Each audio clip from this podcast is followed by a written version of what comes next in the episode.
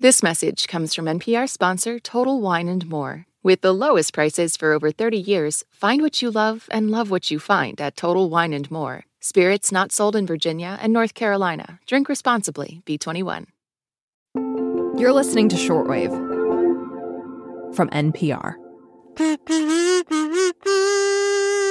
Happy 2023 shortwavers. Personally, I love the new year because one, parties, two, permission to entertain all of my existential issues about the meaning of life and what I'm doing on this planet.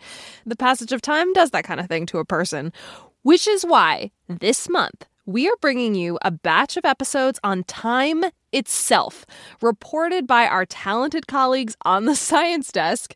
And today we are talking about how the brain tracks the passage of time with NPR's very own neurosavant, Jon Hamilton. Hello, Jon. Hello, Emily. Happy New Year. To you too. So, as you know, I'm perpetually late to everything. That is very Kim Kardashian. Okay, okay, but only by like 4 minutes or maybe 10 minutes sometimes. But I I know from talking to you that even if I lose track of the time, my brain is still monitoring the passage of time. Uh can you break down for us how that works? Two words, Emily.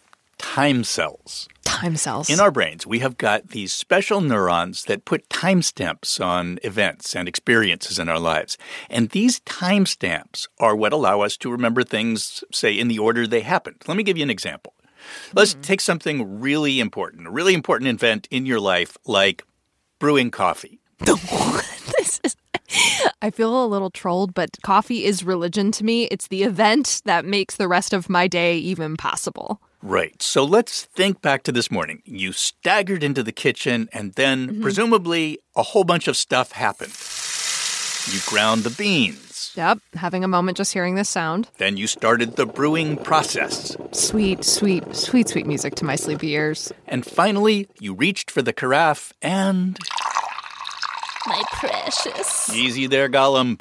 The point here is that as your coffee experience was unfolding, your time cells were firing away in a specific sequence. They were putting down all these time stamps. Those hmm. stamps are now embedded in that memory. And now, if you choose to replay that coffee making in your mind, those time cells will fire in the same order grind, drip, pour. That is so cool. Genius, actually. Today on the show, how the brain keeps track of time. And why it often doesn't. Classic Jon Hamilton bait and switch. I'm Emily Kwong, and you are listening to Shortwave, the daily science podcast from NPR.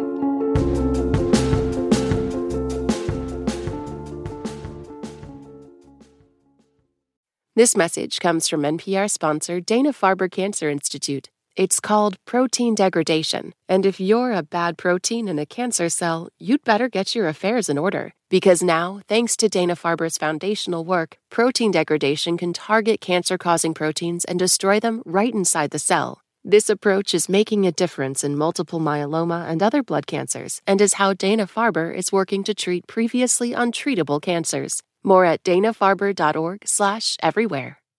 Okay, Jon. So scientists think the brain has these time cells that keep our memories in the right order.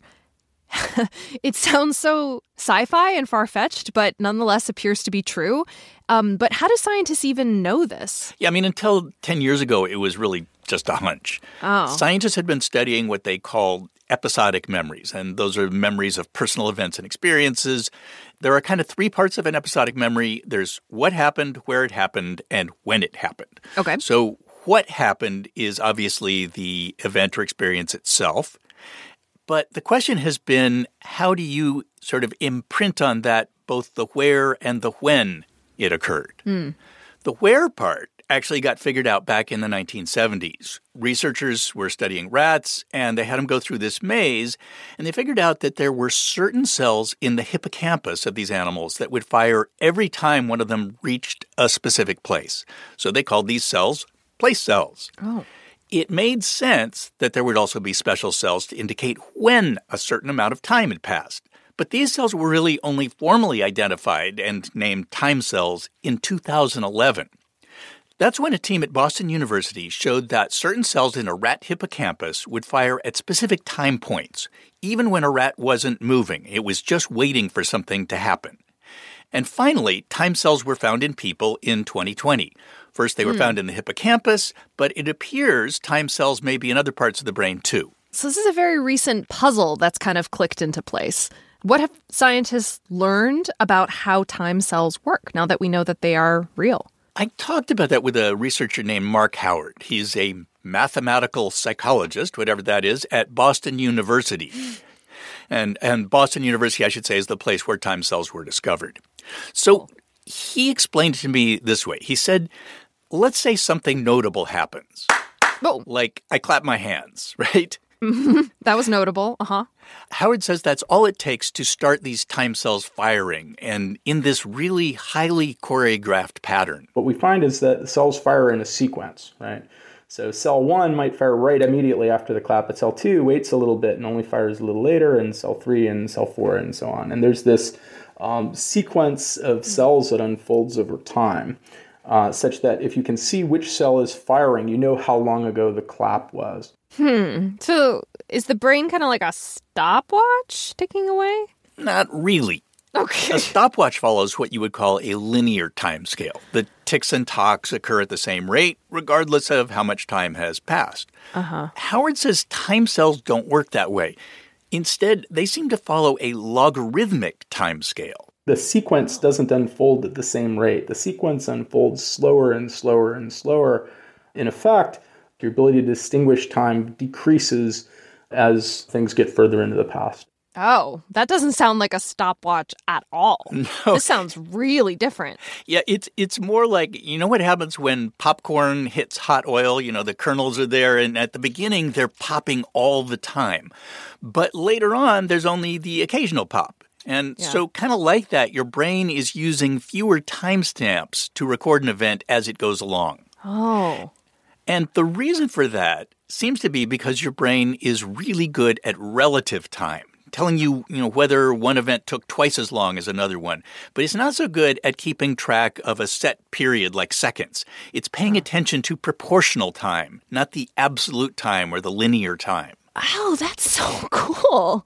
Does anyone know why our brains even work this way? Yeah, there there are definitely some theories. Um, it's probably for efficiency. So a logarithmic approach is a really efficient way to manage huge data sets, you know, like a lifetime of episodic memories.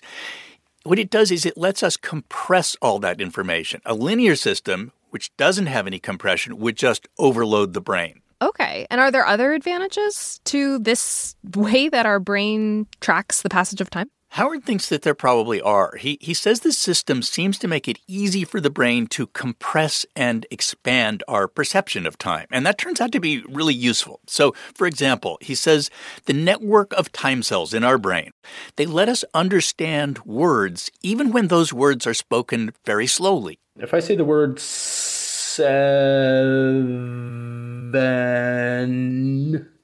you can recognize that as seven perfectly well because the relative shape of the syllables is the same.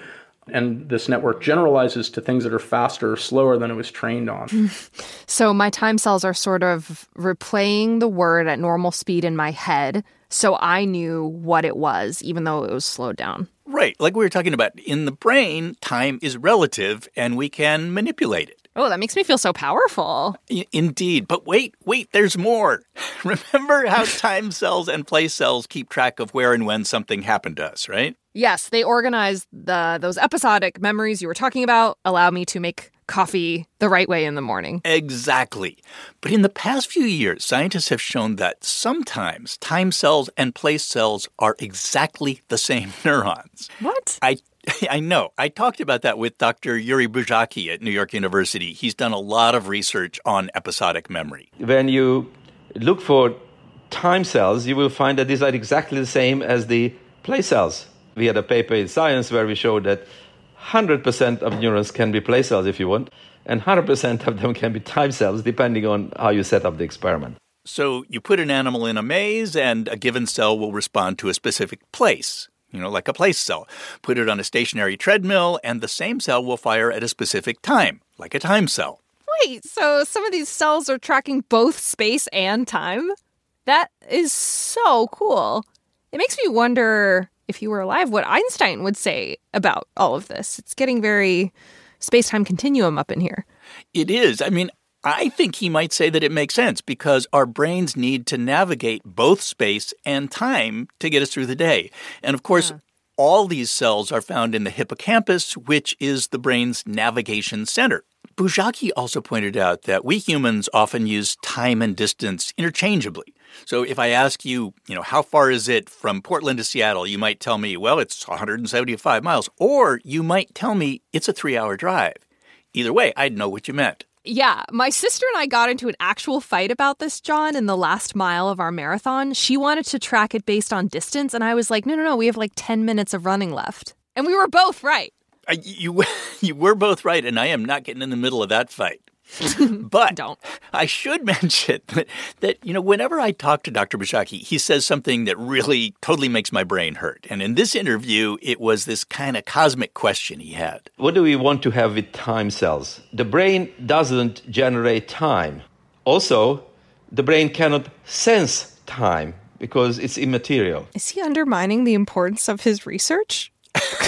saying that if time isn't real, why do time cells even matter? I think his point is is more that that I don't I don't think he really feels like we should call time cells time cells because they are not really about clock time or any sort of absolute time. You know what what they're doing is to help us track change and to keep our memories in ah. order. Right. You know, we need to remember that you grind the coffee beans before you start brewing. The precise duration of each of those steps, you know, it's it's it's less important. So we should call them. We should almost call them life cells or or change cells. I, I think change cells has actually been proposed, and it's not a bad huh. idea. And the thing is, our brains need external signals to keep track of time with any real precision. They're not getting it from time cells. Yeah. And so, you know, historically we've used the sun, of course, um, but that's not super precise if you're trying to like start a meeting at an exact time, like 11 a.m.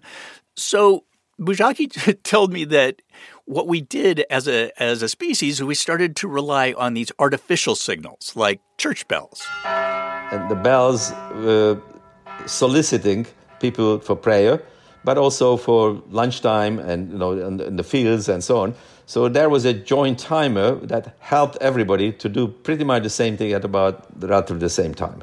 I mean, that was all fine until sailors started crossing the big oceans and they realized they needed to know the exact time of day in order to use celestial navigation to tell exactly where they were. Sure. So, yeah. in the early 18th century is when we got the first marine chronometers. Now, of course, we've got super precise time signals coming at us from every place, including the National Institute of Standards and Technology in Colorado. So our time cells are getting a whole lot of help.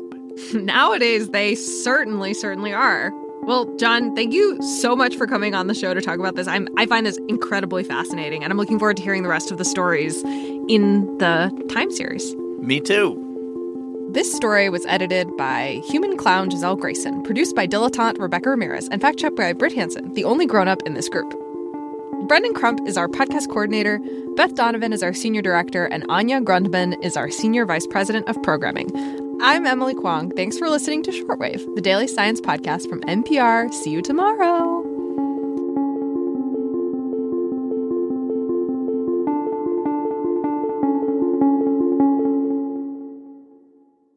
This message comes from NPR sponsor ShipBob.